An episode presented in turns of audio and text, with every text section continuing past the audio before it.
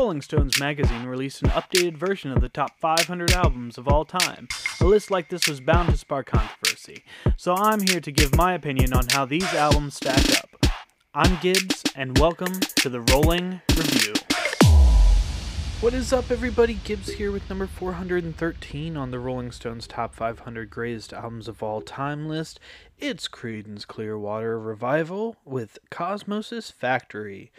Cosmo's Factory is the fifth studio album by the American rock band Creedence Clearwater Revival, which from here on out I'll probably just refer to them as CCR. It was released on July 8th of 1970, recorded 1969 through 1970 at the Wally Heider studio in San Francisco, California. The genre of the album is roots rock and blues rock, released on the Fantasy label and produced by John Fogerty. Out of the 11 tracks on this album, there were 6 of them that were released as singles, so that's really good when over half your album is released as singles. Those were Travelin' Band and Who Will Stop the Rain, which were released together on one single in January of 1970. Up Around the Bend and Run Through the Jungle were released together in April of 1970. Looking Out My Back Door and I Heard It Through the Grapevine. The title for this album came from a warehouse in Berkeley, California, where the band rehearsed in their early career. It was dubbed The Factory by the drummer of CCR, Doug Cosmos Clifford, because band leader John Fogerty made them practice there almost every day. This album is known for being one of CCR's more diverse albums when it came to their musical range, and really help lay the foundation for a sound that they were known for that would be dubbed more as a swamp rock sound. They used parts of R&B for tracks like Before You Accuse Me and My Baby Left Me. I Heard It Through the Grapevine and Long As I Can See the Light had more of a soul feel to it. Looking Out My Back Door was more of a country-based song. And then they used their rockabilly and classic rock and roll inspiration for tracks like Ooby Dooby and Travelin' Band, while Ramblin' Tamble had more of a psychedelia feel to it. Different things went on to inspire CCR when writing this album. Travelin' Band would be inspired by 1950s rock and roll songs, and really narrowed down to those by Little Richard. And in 1972, the company that held the publishing rights to Little Richard's Good Golly Miss Molly felt that Travelin' Band bore enough similarities to warrant a plagiarism lawsuit that was later settled out of court. The song's flip side, with the single that was released on Who Will Stop the Rain, was a way different feel, and Fogerty would tell Uncut in 2012 that Travelin' Band was a salute to Little Richard, but Who Will Stop the Rain was part of the fabric of the times. From 1968 to 1974, Vietnam was probably the most important thing on the minds of young people, and Run Through the Jungle mined similar territory, with many listeners believing the lyrics to be about the war. According to the band's bassist, Stu Cook, the song's opening and closing both feature jungle sound effects created by lots of backwards recording guitar and piano, so using a little bit of different effects there. The harmonica part on the song was played by John Fogerty. The song was also rhythm guitarist Tom Fogerty's favorite CCR song, saying that his all-time favorite Creedence tune was Run Through the Jungle. It's like a movie in itself, with all the sound effects. It never changes key, but it holds your interest in the whole time. It's like a musician's dream. It never changes key, yet you get the illusion it does. Looking Out My Back Door was a direct tribute to Bakersfield Sound, a form of music that influenced John Fogerty and the Creedence sound at the time. Buck Owens, one of the architects of the Baker sound, is even mentioned in the song's lyrics. The song is known for its upbeat tempo, its down-home feel, and change in key and tempo towards the end. These songs' lyrics, filled with colorful, dreamlike imagery, led some to believe that this song was about drugs. According to the drug theory, the flying spoon in the song was a cocaine spoon, and the crazy animal images were an acid trip. Fogerty, however, has repeatedly stated in interviews that the song was actually written for his then 3-year-old son Josh. It's amazing to me that whenever these artists get caught possibly writing a song about an acid trip or something, they tend to blame it on their children, as on a non-related album to this, but I'm sure we'll get to an album later on. The Beatles' John Lennon famously wrote the song Lucy in the Sky with Diamonds, whose origins are assumed to be LSD, but then he says that it was his son's drawing, and he made this drawing, and then he asked him what the drawing was, and he said, oh, it's Lucy in the Sky with Diamonds, and that supposedly influenced the song. So it's kind of funny that whenever there's a song that might be about an acid trip, everyone tends to just blame their child about it. Fogerty had also said that the reference to a parade passing by was inspired by a Dr. Seuss book, and to think that I saw it on Mulberry Street. So again, kind of blaming it on children's things that you wrote a song about drugs. CCR at the time was known for kind of shorter tracks, more singles than anything, and they're tightly arranged songs, but Cosmos' Factory did feature 2 longer cuts on this album, the 7-minute opener of Ramble Tamble, and the 11-minute cover of Marvin Gaye's I Heard It Through the Grapevine. But although these tracks were longer and had a jam feel to them, they were very far from just a jam environment. They were very thought out and rehearsed, and left little room for any kind of improv during it. They even said that during the live versions of these tracks that there'd be a little bit of extra noodling or soloing, but they always tried to really nail the arrangement down in the studio, and they didn't really differ from that too much when playing live. The cover photo for this album is by Bob Fogerty, who is the brother of John and Tom, who are both in the band. As David Kaufman said in 2012, he worked for Uncut, the album's front cover showed the 4 of them caught by a camera in an off-duty moment, a proudly uncool quartet who looked more like lumberjacks than rock stars. In 2013, Doug Clifford recalled to Goldmine, John knew the press would be all over us for the album, so he said that he would name the album after me and that I would have to deal with it.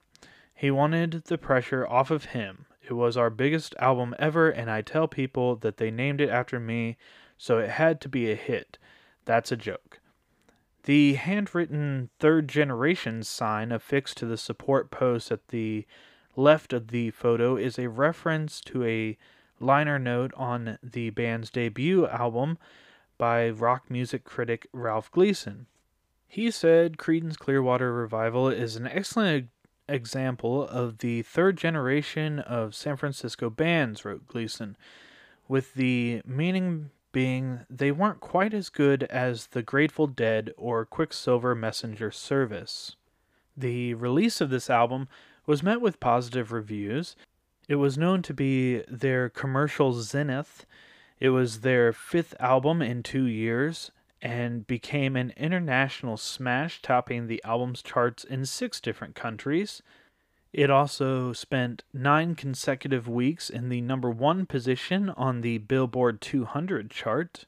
This album did do rather well in the sales department as well, being certified silver in the United Kingdom, gold in Finland, and 4 times platinum in the United States. It was included on Rolling Stone's earlier version of this list. In the 2003 version of the list, it was ranked all the way up at 265, and then moving down to 413 on the revised 2020 list. When putting this album on this list, Rolling Stone had this to say about it, quote, Cosmos' Factory was CCR's third classic album in under a year. John Fogerty began it with the 7-minute power to-go ramble-tamble, raging against actors in the White House. The hits include the country travelogue Looking Out My Back Door, the Vietnam Nightmare Run Through the Jungle, the Little Richard tribute Travelin' Band, and the stack-styled ballad song Long As I Can See the Light, but the triumph is CCR's 11-minute cowbell craze jam on I Heard It Through the Grapevine. Proof these guys could mix hippie visions with populist grit. End quote. This is a very impressive album. I didn't realize, I'd never sat down and listened to this full album, but I didn't realize this is basically like a greatest hits album for CCR, because every track that's on it is just one that got a lot of airplay and I had heard before, and they'd been just really popular tracks on it. And I was just really impressed that you think about writing albums. I mean, I think they said this was their 5th album in 2 years, which I remember when I watched a documentary about CCR a while back, they said that John Fogerty was the type that he wanted to write an album, tour, come back, write an album, tour, come back, write an album.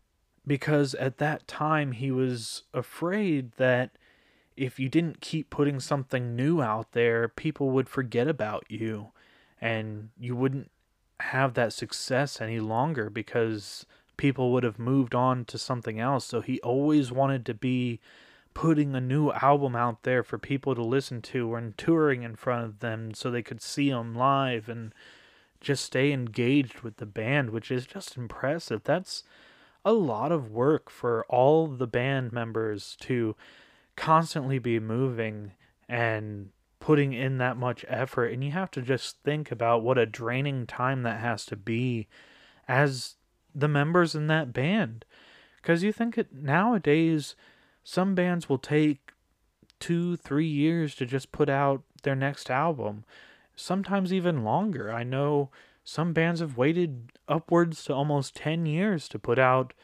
another album. And you just think about these guys just constantly working and trying to put something out there to listen to and still being able to do that at a high level, because there's being able to put out an album, tour, put out an album, tour, and so on. And you're putting out more diluted stuff every time and kind of losing what maybe people had liked about you to begin with, but to constantly be putting out really good work every time that you're doing this and put out that many albums within a 2-year span and have it be something that is still getting people's attention and still so memorable to a lot of people that still listen to music today. I mean, a lot of the tracks on this album are something that, I mean, obviously if you listen to mainstream radio, you're not going to hear, but you turn on any kind of classic rock station and, or even a classic rock playlist on something like Spotify or Tidal or Pandora or whatever, and you're going to hear a lot of these songs on that station.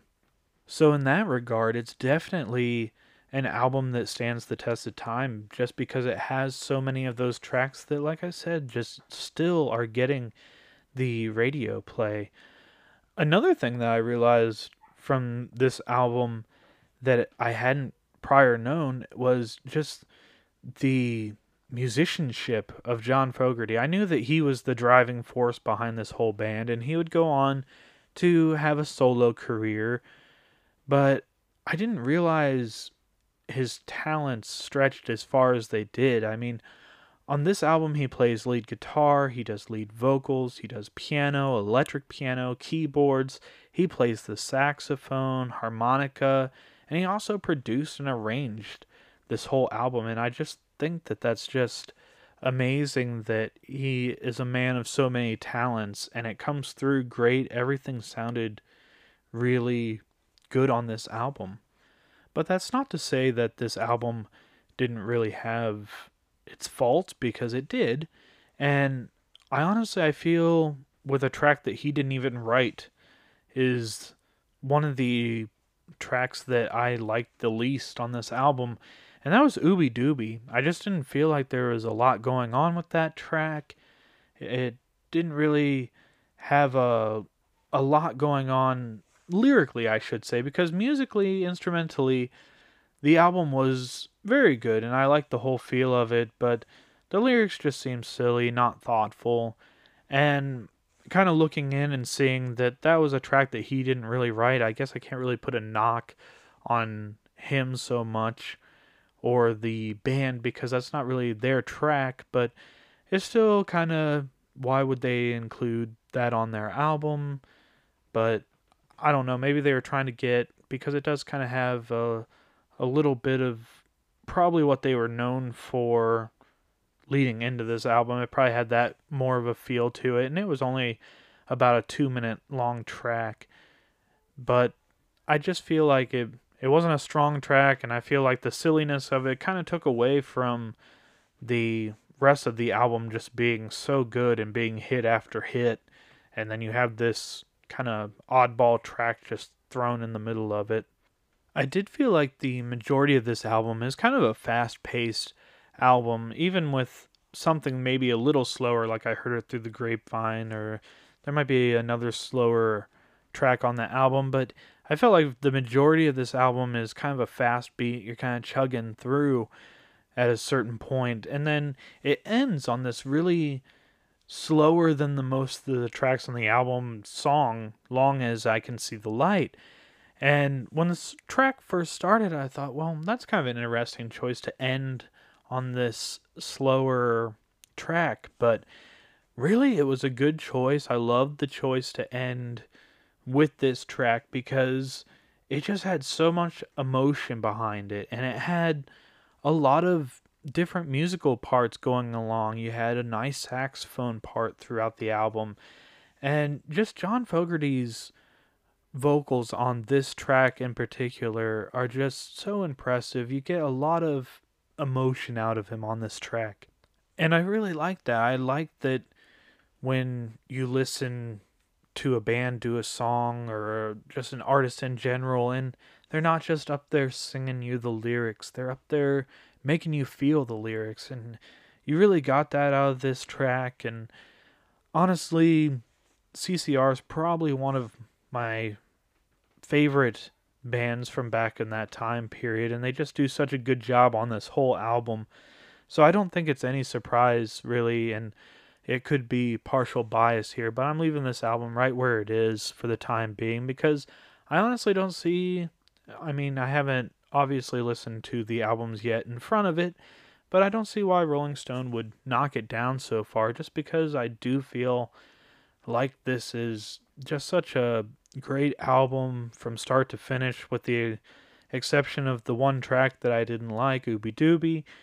But, you know, I'll forgive that little blunder on the album, because the rest of the album is just hit after hit with this band, and just, as I mentioned before, impressive that after putting out 5 albums in a 2-year span, that they could still be able to put something out that was as great as this album.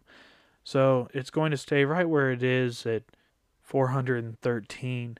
You can always let me know what you think by reaching me, The Rolling Review, at yahoo.com. Going over to Facebook, liking the fan page. I'll post up the updated version of my list there. Next time, we'll have Smokey Robinson and the Miracles with Goin' to a Go-Go. Until then, I'm Gibbs. This is The Rolling Review. Stay safe and be kind.